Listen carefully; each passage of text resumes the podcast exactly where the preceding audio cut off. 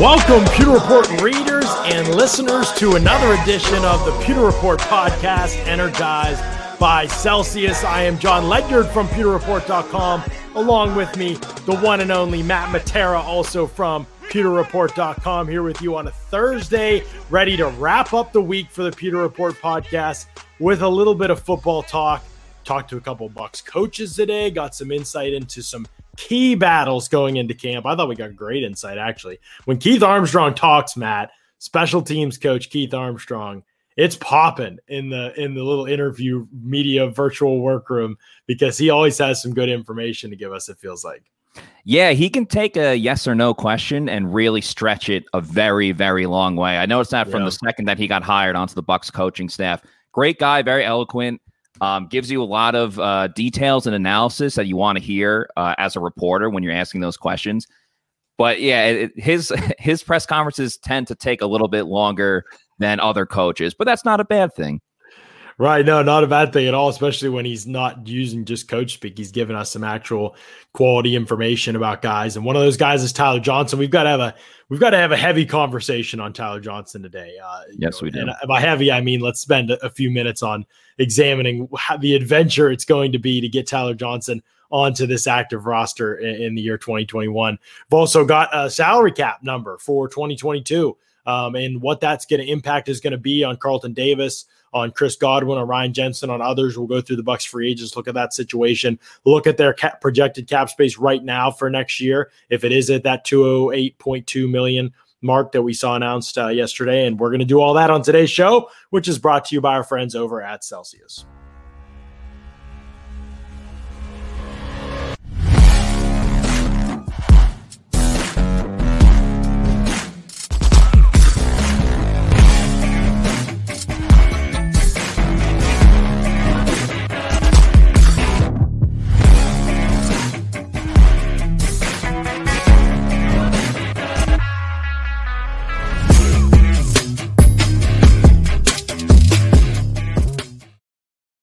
Celsius powers active lives every day with essential functional energy. What you got? Kiwi guava?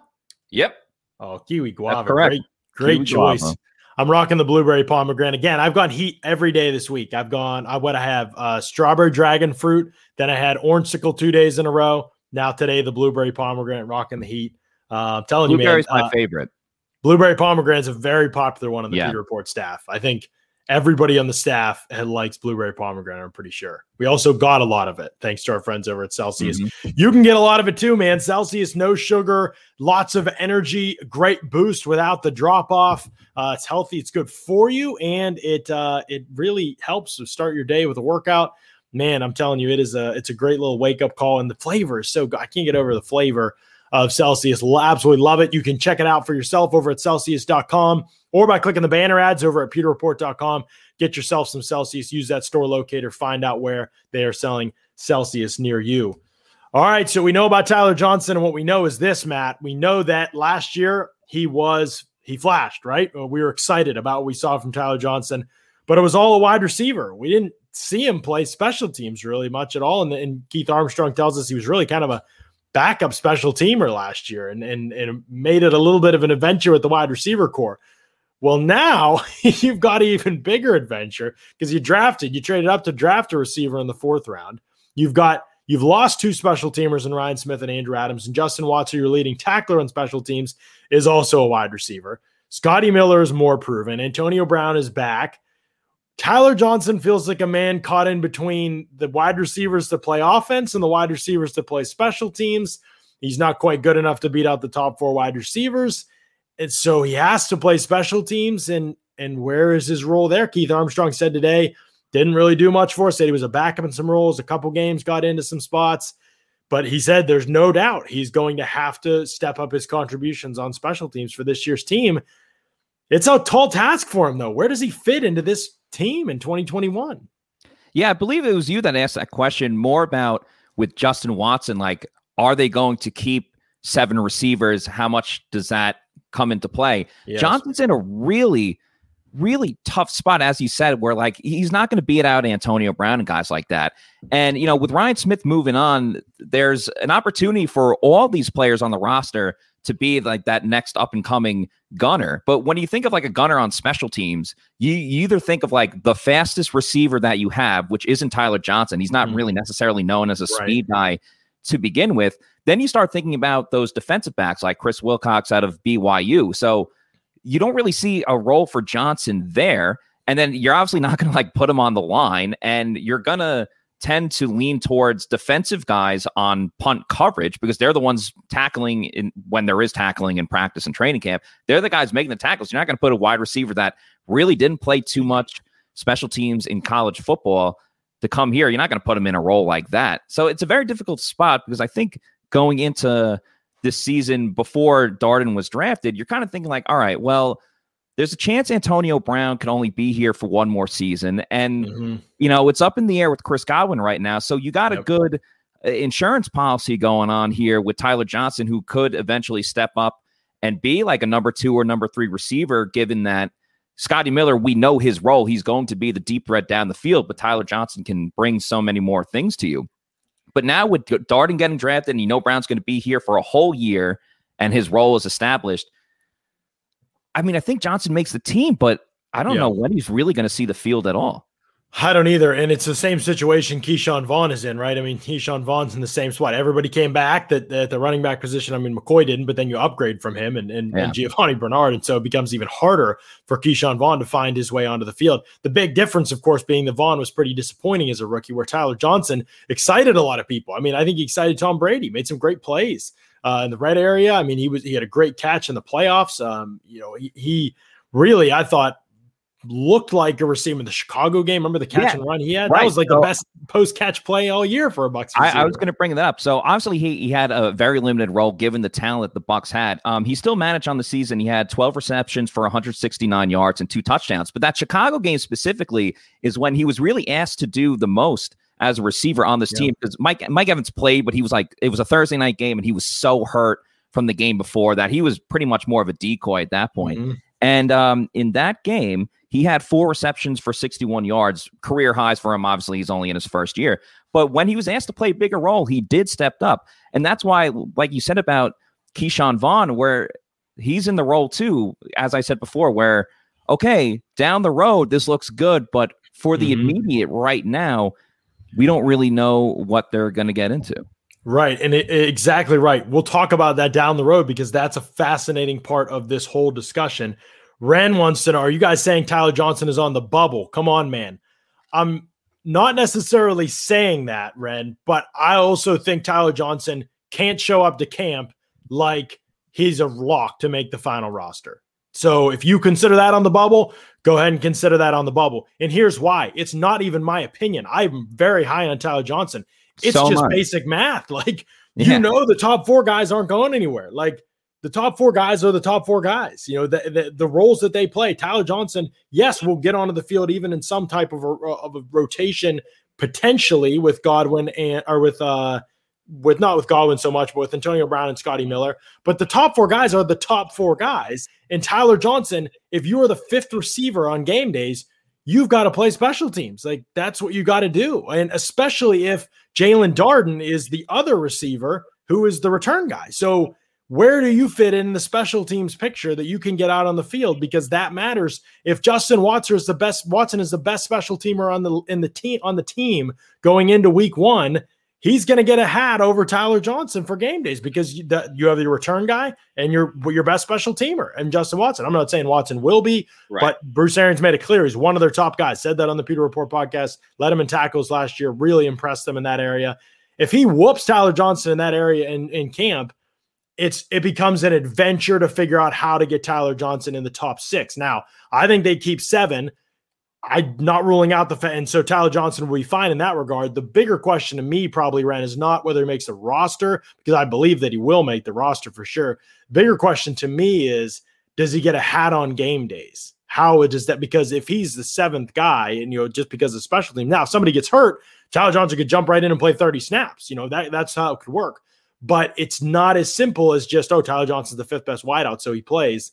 Um, that's not that simple when it comes to game days. So you could be looking at, at, situations this year where Tyler Johnson, even if he makes the roster they keep seven wideouts, something like that, because of the talent in the room, where he wouldn't necessarily see the field. The other part of this that's interesting, uh, Matt, is that the cornerback battle, which is now what five deep or something ridiculous oh, yeah. for CB5, could have huge implications on Tyler Johnson. And I'll explain why here. Because if two of those corners really stand out and you've got, you feel great about keeping maybe six corners instead, and two of those guys are studs, or same thing, the safety battle, right? Raven Greene, you've got so the, the depth battles at safety that, that are happening. If Javon Hagan, you feel great about keeping two, maybe Javon Hagan and and um and Raven Greene, and they're going to play special teams, and you feel great about that. You feel great about your fifth corner all of a sudden now it's like, all right, we have special teams impact coming from other places other than wideout. We don't need Justin Watson. And you feel like you can, boom, Justin Watson's gone. Tyler Johnson's in there. Maybe he plays one or two of the special teams groups and you feel like you can sneak him in there and survive. Um, that's the path they could have a huge impact on Tyler Johnson, not only the roster, but more likely the, the game day situations for Tyler Johnson of whether he's going to be active or not. Because you already know you're going to have five receivers active on game days if Darden's the return guy, right? And Tyler Johnson's not one of those five. This is, of course, all assuming everybody's healthy. So Tyler Johnson has to be the sixth receiver, not even I said the fifth earlier. Yeah. Correct me. I, he has to be the sixth receiver because the other five got to be out there if Darden's the return guy. So it gets a, it gets into an adventure for 2021. And what was the emphasis for the Bucs in this draft? It was special teams. Correct. It was all about right. special teams. And it's funny that you brought up the coverage thing too. So now Tyler Johnson is battling against some of the the DBs and the and the undrafted DBs. A big thing that Keith Armstrong talked about today is that um, there were certain things he liked about the special teams overall, but one thing he really wanted to improve on was the coverage of their punt team. And again, yeah. that seems like something, and I'm not really trying to bash on Tyler Johnson because, as you said before, you like Tyler Johnson. I like Tyler Johnson too, and I think he's got great potential for this team. But as far as like punt coverage, Tyler Johnson's not the first guy that you know that that comes up for you. I do want to say real quick to, for Tyler Johnson, a guy like Ke'Shawn Vaughn as well. I think we all have to remember too that you know, we see the Justin Jeffersons of the world and guys like that that just light it up on the scene as soon as they enter into the league. And not every single player is like that. And ma- namely right. for Tyler Johnson and, and Ke'Shawn Vaughn is that they haven't gotten to see the field because of who's in front of them. So, right. While there's issues right now, let's just keep in mind that these players are still developing and they can, they can be a lot better than we saw last year. And maybe Tyler Johnson – puts an emphasis on himself this year that hey, if I'm going to see the field, it's going to be with special teams. So maybe he goes all out and does the. Pro- I mean, you yeah, can only sure. train so much in special teams, but maybe he makes a big jump that we don't expect, and that's a big storyline here in training camp, knowing that we already know who the starters are. So let's see who makes the biggest improvement in a different area. It's all about the team, and the Bucs have done a great job overall of drafting character guys, whether it's drafting, mm-hmm. they had multiple team captains that they picked in this year's draft. So they picked the right type of guys that have the mentality that I'm going to get better in any area that I possibly can. Yeah. That's oh, Tyler Johnson. That's what I'm banking on. Oh, abs- I cannot emphasize enough. It is not about Tyler Johnson. It is about the rest of the wide receiver room. I mean, that's what it's about. It does. Tyler yeah. Johnson could be a top three receiver for most teams in the league. That's I literally believe that about him. I thought that he'd win the Buck slot receiver job last year before Antonio Brown, before Scotty Miller's breakout. Obviously, before they draft Jaelon Darden, like you know that I thought he'd win that job. Then he got hurt the hamstring going to camp, and you know there yeah. was a hold up there. All that aside, it doesn't have anything to do with Tyler Johnson. I am I've had a third round grade on Tyler Johnson. I'm a huge I was a huge Tyler Johnson fan. I couldn't believe he fell to the fifth round. Well, I could believe it because yeah, of the, the rumors before the draft, but you know, I predicted the Bucs were going to take him if he was there in the fifth round for them. But the day, the beginning of day three, before the round four had even started, like I am tied to the guy. Like there's nothing to do with that, and I'll get to why in a second because the 2022 outlook could be a complete 180 for Tyler Johnson. Jack mm-hmm. says Johnson could see the field when people get hurt. All Evans, Godwin, Brown missed games and were limited due to injury. There's no question, Jack, and this is why I think he will absolutely make the team because at the end of the day, they love depth at wide receiver, and there's no question. Somebody gets hurt, Tyler Johnson goes from being not wearing a hat on game days to playing a major role on game days. That's the that's life in the NFL because he is more equipped to play some of those receiver roles. He could, if if it were Godwin, for example, that missed time, wouldn't surprise me if Tyler Johnson outsnaps outsnaps Scotty Miller in the next game. I mean, that's that's absolutely on the table. So yeah, I think there's no question that uh, if the injuries happen, we all agree on that. It, we're talking about if the room is healthy on game days, then it becomes difficult, right? Like, how do you get him a hat on game days? If that's the case, you'd almost have to say seven receivers are going to be out there, six, you know. So unless Justin Watson, again, that's going to be the thing. The special teams impact other uh, other places. Um, somebody said here, let me see if I can find it. I was scrolling through the comments. Ren said Scotty Miller is more on the bubble than Tyler Johnson. Completely disagree with this. Yeah. Scotty Miller cannot be on the bubble. You don't release guys or have guys on the bubble that make the kind of per catch impact Scotty Miller makes. I mean, per catch uh, values off the charts for right. Scotty Miller this past season. You cannot, you don't even think about. I mean, he's one of the fastest players in the league. Yeah, and opens up everything else for everyone on offense. I mean, yeah. it'd be crazy to get rid of him. Right. Uh, and Mary McBrand agrees with that, and he's just saying he's more on the bubble than Johnson, and he thinks Johnson's a lock. And again, like I said, I don't think Johnson's going to get cut. I'm just doing the math in my head, the numbers. They're going to have to like think about seven receivers if he's going to, and he's going to have to prove like I have interest in special teams. I'm not like yeah. going to go out here and think that I'm not going to, you know what I mean? He's got to be aware of that, and he's got to have some kind of an impact there. And I'm not saying he has to be a Pro Bowl special teamer, but you have to have an impact for sure. And, um, and if at the end of the day Watson's way ahead of them, that's going to matter yeah. on game days. The Bucks couldn't even entertain the idea of putting Tyler Johnson on the practice squad because another team would sign him almost right away. I would think. Yeah, I, I agree with that completely. Um, even just last year, I mean, he was just he was straight up good. I mean, yeah, he dropped a couple passes, he messed up a few routes, but yeah, like you said, rookie, uh, that's going to happen. You know, the think about the plays that he did make. When what did you say? Uh, Twelve catches. I mean, we remember most of them, right? we do. that's that's a great and, sign and over a year of hundreds. That he, uh, you know, forced the the defense to. That's to right. Yeah. In the NFC Championship game. I remember from the slot. Yeah. Have when they have to have I don't want to say lower tier guys, but you know, lower guys on the depth chart. They put them in some roles to you know make an opportunity for themselves, and they show that they're not afraid to do that. I, I remember, and I think you and I actually spoke about this on a podcast uh, a while ago. But you know, the Jaydon Mickens Monday Night Football game when he played receiver, he you know they obviously didn't use Mickens that much on receiver, but yeah. he had a role in that game, and they Bucs have shown that they're not afraid to put guys into elevated roles if if the situation calls for it. Giants game, yeah, yeah, yeah. absolutely. Yeah. I agree with you. Um, it's you know again they love having depth at receiver. Uh, we saw Cyril Grayson was playing for some reason last year. I don't, yeah. so there's going to be some type of rotation. You probably won't see Mike Evans 100 percent of snaps every single week. Um, you know, even if he's healthy. So uh, they'll use all these guys to a degree. Obviously, you know he'll be up 80% of snaps, things like that with Ian Godwin. But you'll you'll they'll be able to get him off the field a little bit here and there. Um, okay, trying to sort through some of the opinions on here. Everybody's got different thoughts, talking about different people. Um, Michael Henderson says, "Who can sneak onto the practice squad?" This is the difficulty, right? Because I don't think no, I don't know. We don't know the practice squad rules still, right? Because that could determine right. some things. But again, Justin Watson's not somebody you want to have on the practice squad. Justin Watson, you, he's either out there because he's great at special teams and he's playing, or he's gone. Like that's it. If you yeah. feel like you can replace him on special teams, he's gone. You know what he is as a wideout. There's no reason to have him on the practice squad. Tyler Johnson and Jaelon Darden, you're not getting to the practice squad. So, you know, or Scotty, obviously, you know, not that again, we're not that Scotty being on the practice yeah, squad. On the let's, not, let's not go there. But uh, yeah, I th- yeah, I, so I don't think you can get somebody on there. So that's what makes it difficult. It's not there's no obvious person to kind of push to that direction. You know, I, again, I will see what the rules are. Maybe Jaydon Mickens could be there, but you know that probably we've we've already rolled him out, and he was actually a pretty good kickoff return guy last year. But that's going to obviously be you know yeah, he, great luxury if if he's like your backup kick returner, right. assuming that you Darden wins the role. That that's a nice that's a nice backup to have right there. There's no question about that, and you could stash him on the practice squad and you know, if another team signs him, so be it. But mm-hmm. yeah, Mickens is definitely, I think, one of, I guess, top tier options for a, a practice right. squad guy that obviously has a lot of reps being on, on the roster last season. The tricky, the other tricky thing is, so let's say Jaelon Darden just bombs the preseason, right? Like he just he's struggling to punt. I know they said today Keith Armstrong was raving about him, and that's a great sign because he's got to be able to catch the ball clean and make very few mistakes in the preseason. You feel confident about him week one, getting a hat, being your return guy let's say he bombs the preseason, then you might be looking at a thing where he's inactive on game days and Antonio Brown's fielding and, and, and taking punts. Your Jaydon Mickens is still gone.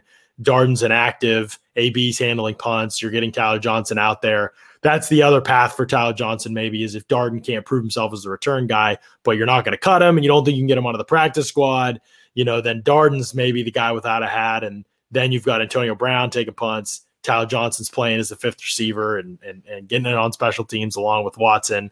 I don't know. That's a path, you know, where if again, if Darden can't handle returns, then you know, how does he get on the field? How does he factor into everything? Because he's not going to be a top four or five wide receiver, probably definitely not a top four guy, you would think. So how does he get on the field, make an impact if he's not ready to handle returns? Again, we're just going through scenarios. We're not saying Darden won't be ready to handle returns. We're just looking at here's the outcomes, right? Here's the paths to the outcomes that we need to see at receiver because that's where some incredible battles are going to take place over the next couple months. Yeah, absolutely. I think with Darden too, um, it's all about winning in practice. Like if he if he doesn't make it uh, as far as your scenario of like if he's dropping punts and things like that, players can prove themselves in practice, and he's got a chance to do that as a receiver. Is he going to yeah. take over Scotty Miller's spot? Absolutely not. And Scotty's not going to be on the bubble. Darden's honestly like he's probably the most fascinating guy, in my opinion, of this draft because his speed is, is so interesting. And he's got uh, a pretty good ability. He's got a nose for the end zone. Obviously, he scored a, a ton of touchdowns. I believe it was 19 touchdowns in college football last season, even with like a shortened season, everything like that. Yeah. I like his potential. He, he's able to break tackles and, and make guys miss more than a guy like Jaydon Mickens does. I'm really interested obviously he's got his role at, on special teams, but I'm curious if he does get some opportunities, whether it's injuries or you know the coach, Coach Arians one day is like, all right, you know, we're we're gonna even like just a simple screen to him, see if he could just take it to the house. I think mm-hmm. he's a really interesting guy in this draft class because we, we know Joe Tryon's role. He's he's going to be the third edge rusher, and we haven't even seen him get on the field yet. So like, who knows how long that could linger for? Right. Uh, Hainsey, offensive line, like the line's already set maybe they'll use him on the end of the line. And Trask, obviously, he's a developmental quarterback right now. So Darden, mm-hmm. out of like a top four picks, I think is arguably the most interesting draft pick that the Bucs have going on right now. You could definitely say that, yeah, because he's going to actually be the one, right? That I mean, assuming he wins that return job, he'll be the one that sees the field, uh, you know, every single game for sure. You know, and again, I, we assume Tryon will be healthy enough, and he'll get out there too as the number three guy you know, but let's say, you know how teams do with rookies sometimes. They're like, oh, this guy hasn't played since 2019. Let's ease him in. Anthony yeah. Nelson, the number three guy for the first four weeks. And then even though Tryon's obviously better, we'll make him the number three guy. That could happen. You know what I mean? We're saying that could happen and not saying that it will. And but also Barrett and JPP don't come off the field a lot, right? So there's so like you said, it really could Darden could it's not a high it's not crazy to think he could have the bigger impact of the rookie class this season, uh, depending on how much Tryon gets to see the field or if they split his role with somebody else or something like that. So, um, so uh, this is a good question from Vortex. Where do you guys think Darden eventually plays in our offense? He doesn't fit the Bruce Arians type slot guy, but he's probably best in the slot. Do you think he plays on the outside? I think he plays on the outside some, but also in the slot. I think he's kind of a hybrid Scotty Miller, Antonio Brown type of player. this is why. Here's why I think this. I think that in the Byron Leftwich expansion of the offense that seems to be happening. The Byron Leftwich, because remember, we do say Bruce Arians type, and that does matter because Leftwich and him have similar minds on things like the Godwin and the Johnson types. But I do think Byron Leftwich is adding in kind of this. Okay, let's let's have this quick game passing attack that Bruce Arians is definitely not known for, but seems very open to. Yeah. And let's get the ball out. Right, tunnel screens with Godwin, quick hitters to AB on these bubbles Let's do that kind of stuff. I think Darden's going to be able to play inside and do some of that stuff eventually. That's that's the vision, at least. We'll see whether that happens because this room is loaded. Uh, or and I think he's also when they start cutting down the splits for the receivers, they bring everybody in a little bit tighter to the line of scrimmage. They they, they reduce those splits and they stack those those stack formations. I think Darden will be kind of like the Z receiver off the line of scrimmage, so he can't get pressed, and he'll release on some vertical routes very similar to how they use Scotty Miller. You think of the touchdown against Green Bay before the half, a bunch of big play, big play against the Chargers um, in, in that second half and week, three. you know, same thing. They're reducing a split. They get him vertical on a clean release with the with the stacked receiver, the point uh, running point kind of off the line of scrimmage, taking the jam and getting that guy clean release. That's I think the long term goal with Jaelon Darden that he could be somebody that like a little post catch action, a little vertical action, not much intermediate work that's kind of I think what they feel like is the long term goal with Darden. Yeah, I'm glad you compared him like a little bit to Scotty and a little bit to Antonio Brown. Specifically with Brown, I mean, you look at the Bucs offense right now, and you know, like Mike's going to be on the outside, and, and Chris kind of has that that slot role that everyone's been talking about for years. And Antonio Brown obviously can play outside, but he kind of like just moves all throughout, uh, you know, the, the offense for the Bucs. I mean, even look at like the the touchdown he had in the Super Bowl and the way he was mm-hmm. lined up, and it's just like a quick little yep. You know, shot to the end zone right there. And I see that with Jar- uh, with Darden too, just because you know he's so fast that he can hopefully separate and stretch the defense, kind of like Scotty Miller does. But I think it, I think it would not be wise to just put him in a box. Not that not that they put Scotty Miller in a box, but like Scotty Miller clearly excels at just beating right. people down down the field, and if you can stay with him, good for you. Darden, I think he's a little more versatile and he's able to do so many different things. Why limit it to just outside or just mm-hmm. in the slot? Why not move him around? I think that makes the offense so much more dynamic than it already is. And it's already an extremely talented and dynamic offense as it is. Right. It will be very. I just can't wait to see. Is Darden even going to be able to see the field? Do they have packages for him? Do they become too predictable early on, at least when they put him out there? Does he play in the backfield some? Um, does they do some of that stuff like they tried to use Scotty a little bit last year in yeah, some of those screen games, and you know what I mean? They like run him that orbit motion and they throw it out to him in the flat with a head of steam, and not really as fast as he is, not really his skill set with the ball in his hands. Right. You know, he if there's space, he might take it, but that's about it. He's not a creator. And Jaelon Darden certainly they see him as more of a creator as a, more return guy. Yeah, exactly. Uh, and and they've talked a ton about what his his body, right? They've talked about he's thick, he's bigger. You know, he's got mm-hmm. a bigger frame than Scotty. I think Bruce Arians even said after that OTA the other day or the rookie mini camp. And so that's going to be part of it, right? Is is is if they feel like Darden can handle that kind of a load, maybe he gets some reps by the end of the year. But again, all of this just kind of leaves Tyler Johnson's role in much more of a quant if everybody's healthy. You poor know, where's the game day role? Like I know, literally, like poor Tyler Johnson. Because let's transition this to 2022, Matt. Like you're looking at a situation where Tyler Johnson could be in year two, despite a good rookie season, struggling to get a hat and get on the field and contribute at all on game days. And in some people's eyes, just kind of barely making the roster, right? If you're one of those inactive on game days, you're hanging on. Then yeah. next year, if Godwin leaves and Antonio Brown's a free agent again, too, and you know, I just I, he could be your wide receiver too. I mean, that's literally, and they could feel good about it. I mean, that's yeah. it's a it's because the room is so loaded it's that weird of a situation. And that's why I think more because of 2022 than anything in 2021. I just don't think you can let him go. You got to find a way. If it means keeping seven receivers, if it means you tell Justin Watson to kick rocks and you're worse on special teams and you just count on offense making up for it. I mean, I know it's replacing a lot on special teams with with some of the other guys that you lost too. I know that's that's asking a lot, and fans overlook that part of it. But that's uh, asking a lot, but you just can't let Tyler Johnson go because he could have a big impact for this team down the road. Not that I think Godwin's going to leave or you know, long term. I think this team will resign him, and we'll talk about that in a second. But I I think Tyler Johnson's future outlook to me is still really strong, even if this year looks super bleak. I agree with that. It, it's so funny just to think the situation that the Bucs will be in next year with free agency. It's very similar to what it is right now.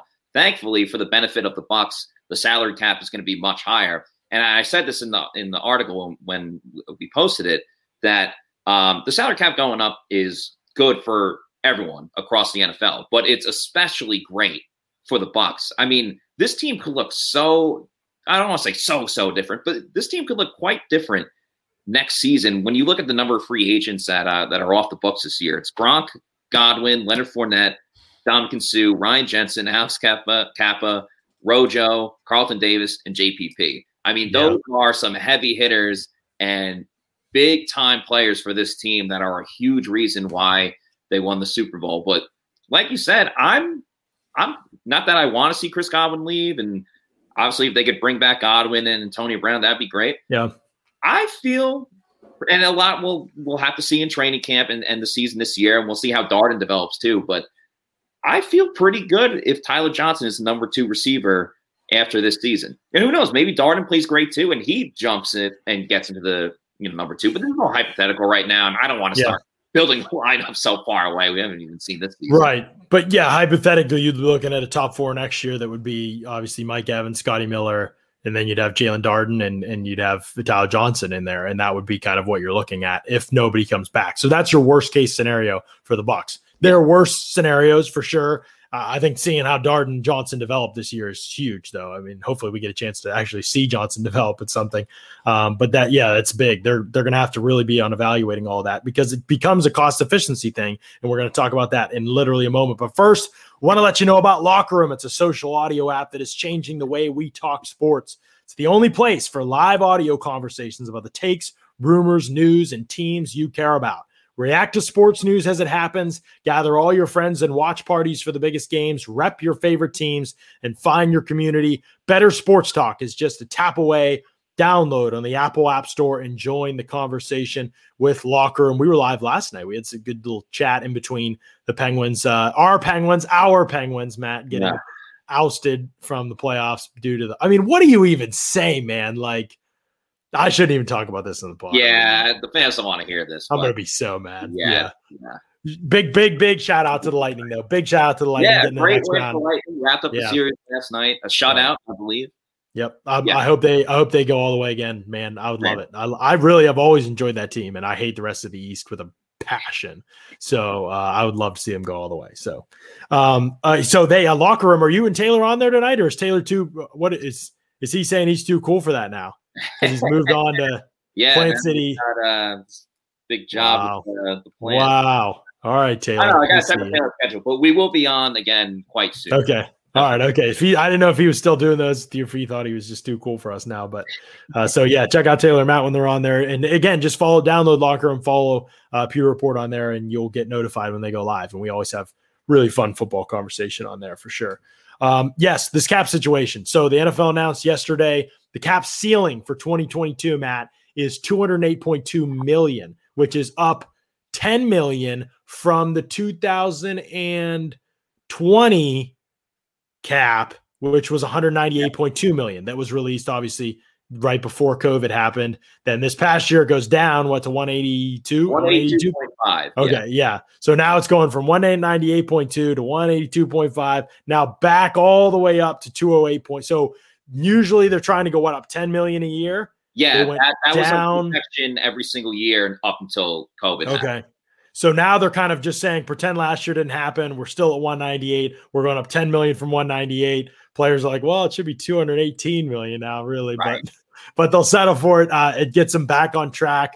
My it's a 14% jump. My guess is you'll see another big jump, bigger than 10 million, maybe even, to get them closer to being back on the track that they were for 2023, which would suggest to me that if this trajectory continues, I don't think it's crazy to envision a cap of like two, 225 million in 2023. So not next off season, but the next off season. I know people like, why are they talking about that off season that far off?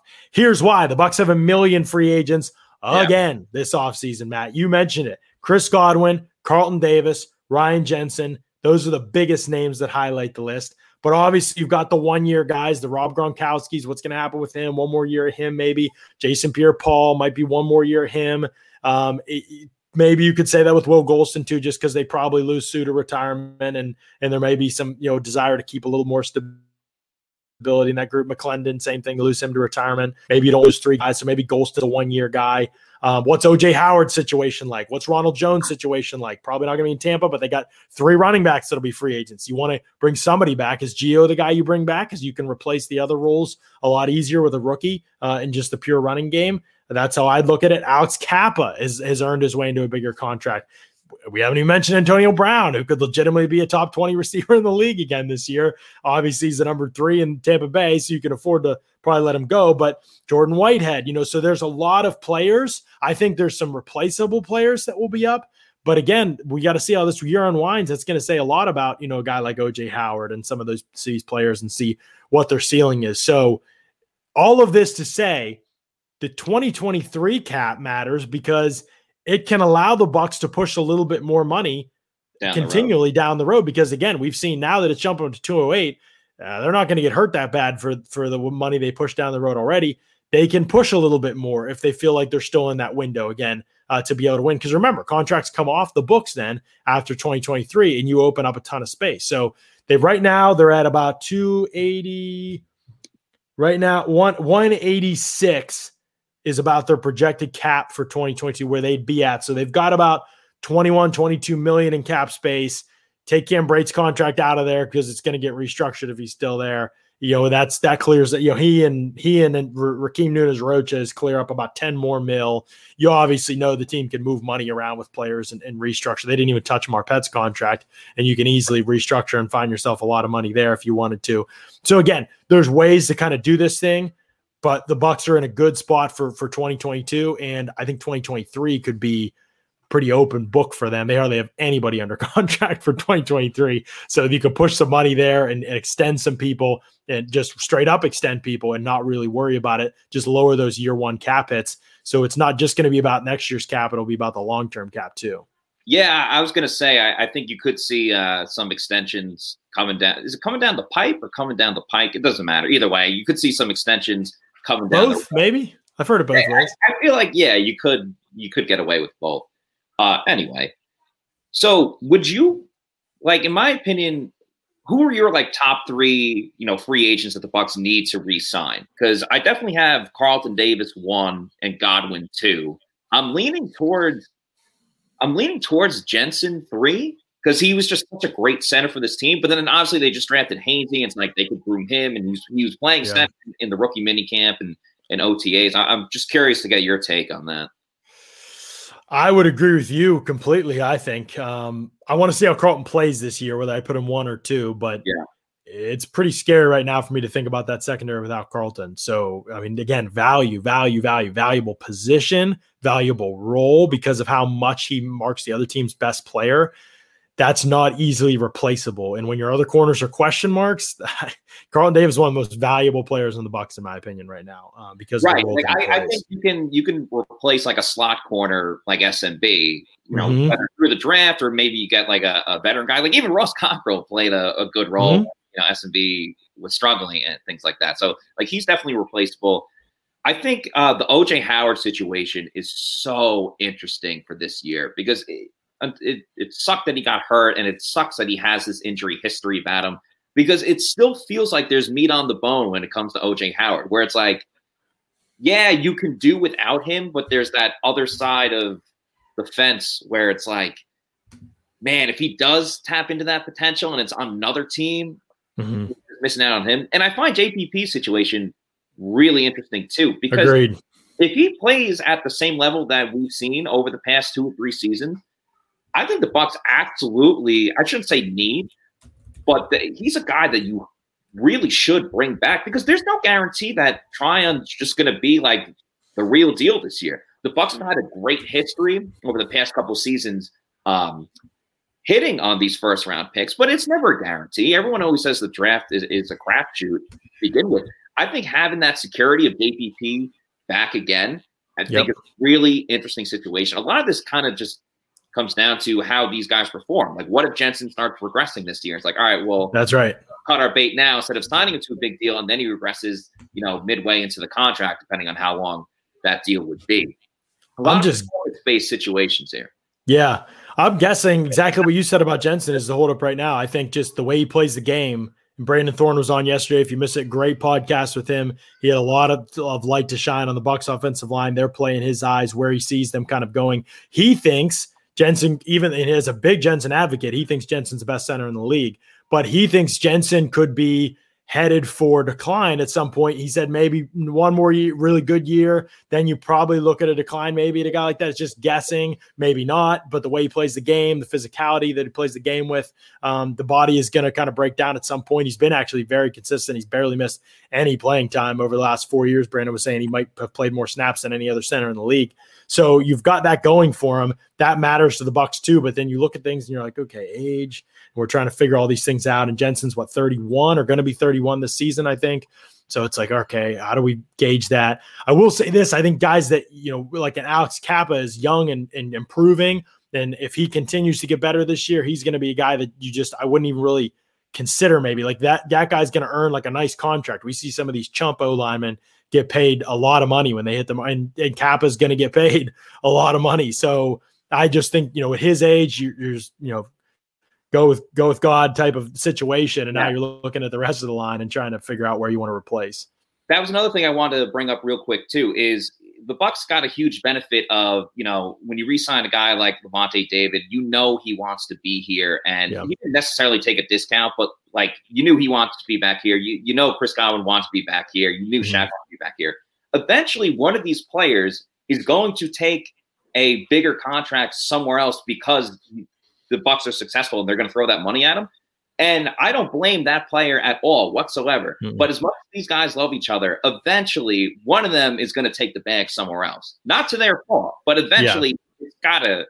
I mean, the run the Bucs are on with re-signing all these guys. Eventually, oh yeah, somewhere to me, like the guys like Cappa and Whitehead, I mean, you're going to get starting money somewhere else, and the Bucs should just not be throwing starting money at a player like Jordan Whitehead, and somebody else will throw that money. I mean, assuming he plays again this year like he did last year, he's a good player. He can start in the NFL, but he's replaceable. You got to be able to replace guys like that. You, you know, that's this is the off. Same with the running backs, like Leonard Fournette, Ronald Jones. I'm not worried about them after this year. You know, I'd love to bring back Gio, um, finish out his career. You know that role, I think. But again, we're getting obviously way ahead of ourselves. But the OJ Howard thing is big to me because, like you said, let's say OJ Howard, what best case scenario with OJ Howard?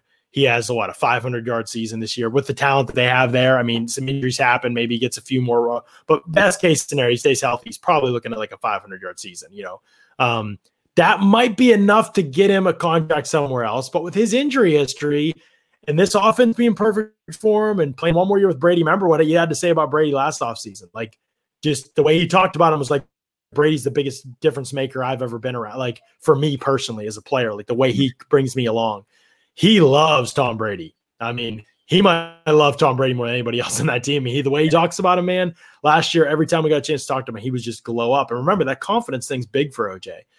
I wonder if he would be like a guy that would take a one year deal. You know, like okay, let's. I, I had the 500 yard. I had like a nice step in the right direction. I still have this injury history like behind me. I've got to put some distance on it. Uh, let me take another one year prove it type of deal with Tampa Bay, and then we'll go see what's out there. But the other side of, side of the coin is he plays a position that's there's just not a lot of good tight ends laying around the league, Matt. So well, that might give him a price. Is in a bit of a tightrope situation because what if Gronk plays this year and then he's like, "All right, I had a good career, I'm done," and Correct. he retired. Again. Then you're looking at you have Cam Brate as your number one, and you don't really, you know, you have McElroy and Tanner Hudson. Mm-hmm. Are, are those really suitable backup tight ends that you're confident in, like going into the next season? No. So then the the negotiations of that whole situation would be mm-hmm. quite interesting because the Bucs need OJ, but you don't want to overpay for him at the same time. It could get quite dicey in the tight mm-hmm. end room. It could be there. There is a lot of question marks about that room if Gronk doesn't come back. I think for another year. You know, he's going year to year. Uh, I think he will play another year, but if he wouldn't, then it's like, oh, is OJ Howard our number one guy? Is he going to do the blocking we just got from Gronk, or should we just get a blocker? You know, should we should we just go that route for cheap and yeah. we get you know we keep Cam Brate to catch the ball and I you know I don't know, but um, it yeah, it's going to be some interesting conversations to be had around that position group for sure. Um, so there'll be lots to, to, to look at, but the bottom line is this: if they want to bring people back, I believe that the fact that the cap is going to jump at a higher rate than it than it once was, you know, that that'll go to probably, if I'm guessing, 225, something like that, or 223, and not just 218. I think it gives them more flexibility to push some money down the road, especially because they have so little on the books for those years. And we are talking about older players, right? We're talking about guys like a lot of these guys are one year deals. I mean, Gholstons, the JPPs, like those guys are probably one year deal types, the Gronks. Um, so it, it, gives you some ability to play with money for those one year contracts where normally you would just be like one year contracts are tough. Like if you want a one year at a high rate, it's tougher. Now the Bucs have some flexibility they didn't have before, especially if the cap keeps jumping up. So uh, yeah, lots lots to discuss um, eh, for sure. Um, but yeah, and a good point here. First is tragedy says, well, whoa, now that's preseason all pro Tanner Hudson that we're talking about. So, um, that's true.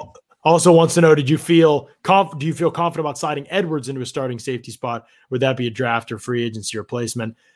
I think you would play Antoine Winfield more at strong safety, Mike Edwards more at free safety, and you draft somebody mid rounds or or sign a guy cheap that could be your third safety. That'd be my thoughts. Yeah, Bruce Arians calls Mike Edwards a, a, ball hawk, and we saw him make big plays in the postseason and, and throughout mm. the year. So I, would be really interested to see him in a starting role, see how many PBUs and INTs he can get in a in a full starters position. Yeah, Charles wants to know: Could the Bucs move on from Will Gholston? Um, he would be a free agent. He would be 31, I believe. Um, JPP, by the way, will be 33. So something to consider with all those guys. JPP's cap hit would have to come down from what it is now. What is it now? It's, I mean, it's something significant anyway. But it, would have to come down, and then you would be looking at a situation where how much he wants to play. JPP said at least he wants to play a while longer. You know, Gholston probably easier to get him for cheap, you know, for four mil because the production's not going to be there. I don't think he'll have this huge market. Uh, JPP would have a market you know, yeah. he might get a two year deal. But again, this guy with a significant injury history that's going to be 33 years old in January. that's that's tricky to pay, you know, um, at any position. We'll yeah, see if he stays healthy all year. 12.8 million this year. Okay. So that's a lot. That's a yeah. lot. Um, you'd have to have that number come down pretty pretty decent to, to bring back JP. I, uh, JPP, I would think, especially on a one year. Will Gholston should be easy to bring back on a one year. And answer your question, Charles, the only question would be to me is if he feels like he doesn't want to take a one year or wants to go somewhere else or wants to retire. I don't know. Um, yeah. You know, not that he's that old, but that could be something that's on the table for sure. All right, so that covers kind of the bases a little bit with with uh, some of these guys uh, in terms of thinking about. Somebody said, "What number would we be comfortable with for Ryan Jensen?" Um, what's he making now? Ten. So yeah, on that, let me double check here. But that's why it gets tricky with Ryan Jensen. He his age is kind of in the in between right now. He's like the 30, 31. You could get two, three more years out of him at good years, but you don't want to pay him 10 mil. So it's got to be less than that. Um, I, I, would think eight would be the number that, that's in my head, but yeah, he's maybe, at right now. Right. Yeah, he get at the market. Somebody else could give him 10. Yeah. And if he thinks that he himself is the best center in the league, like many people do, then yeah, he should feel mm-hmm. he should get paid what he's worth.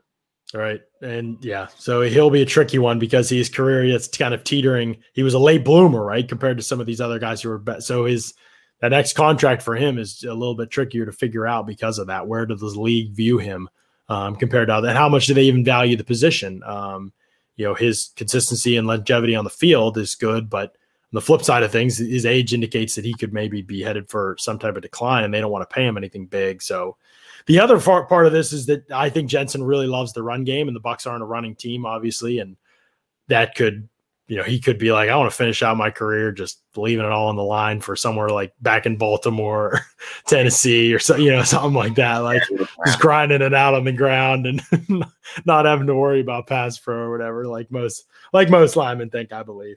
Um, so that's something that will be something to, to consider with him too. So there you go. We've covered kind of some of the bases there. And before we uh, head out today, though, I did want to let people know to check out our friends over at Briar Greaves Insurance. I, Mark would get after me if I didn't remind you all to check out our friends over at Briar Greaves. You don't stay in business for over 30 years if you aren't doing something right. Briar Greaves does a lot of things right, but none more than giving exceptional personal service to their insurance customers. We all need insurance, whether it's life, homeowners, auto, or even commercial insurance.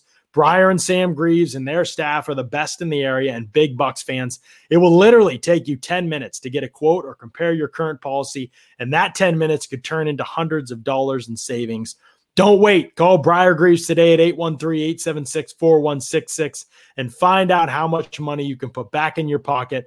30 years in the business and bucket season Bucs season ticket holders Call Briar or Sam today. That brings us to the point in the show, Matt, where we got to talk about what happens next week. And then we got to talk about our friends over at Manscaped. So I just wanted to give you that little heads up to prepare yourself. Obviously, for people in the chat, don't go anywhere because we are going to talk about our friends over at Manscaped as we always do. But first, Matt, uh, next week on the show, we've got what an OTA. Uh, is that you and I? Are we going yeah, out today? OTA? Yeah, that's right. All right.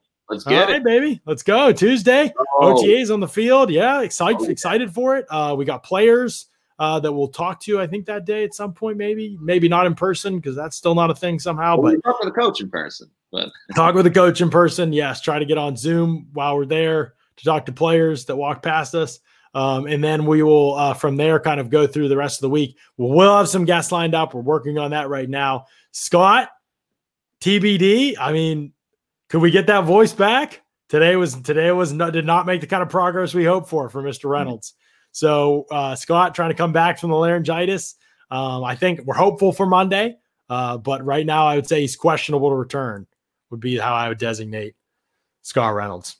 Hey, Matt, this is your pubic service announcement and the news you've all been waiting for. The Manscaped engineering team has confirmed that they have successfully created the Lawnmower 4.0 trimmer, which is now available for purchase in the USA and Canada. It was released, well, more than a few moments ago, but we have been one of the first to get our hands on it, Matt. That part is not a lie. That is not an over exaggeration.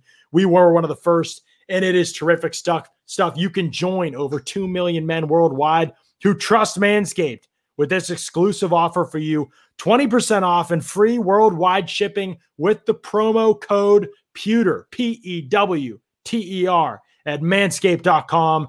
We've been one of the first people to try the 4.0. The craftsmanship and details are terrific. Ceramic blades, skin safe technology. Looks like something Elon Musk's engineers worked on. That's how good this is. Uh, multifunction on off switch can engage a travel lock, so it's not going off in your backpack, running the battery down. Actually, that's kind of a clutch function, not going to lie, as yeah. somebody who's had that happen with razors before. Uh, it also gives you the ability, there's a 4000K LED spotlight for a more precise shave. Wow, they're really lighting it up down there. Uh, and that you can customize your trimmings with guard lengths, one sizes one through four, two toned matte, got the Manscaped logo, and it's waterproof, wireless charging. I mean, it's a game changer. You can get 20% off plus free shipping with the promo code Pewter, P E W T E R, at manscaped.com. Make sure you check that out. Yes, yes, my people, it is at Manscaped with the promo code Pewter. Hey, listen, Father's Day's coming up. That's all I'm saying. Tell people what you want. Tell people about the promo code and the 20% off. Uh, and it could be a game changer for you for sure. All right, Matt, the Bucs heading to OTAs, a little bit more uh, a chance for us to see uh, practice squad and and and special teams eligibility, and we might not get much. What's that? And Giovani Bernard and Giovani Bernard and Anthony Nelson, maybe. Um, but then minicamp is around the corner too, and we're we're geeked for that. I mean, that's going to be June 7th through 9th. We'll have lots of great coverage of that going on over at pewterreport.com, both written and podcast form. It's exciting time to be a Bucs fan and to see how this roster is going to take shape. We're excited to be breaking it down with you. Another great week. We appreciate you all joining us. For Jon Ledyard and for Matt Matera, thanks so much for listening to another edition of the Pewter Report podcast. Out. Out.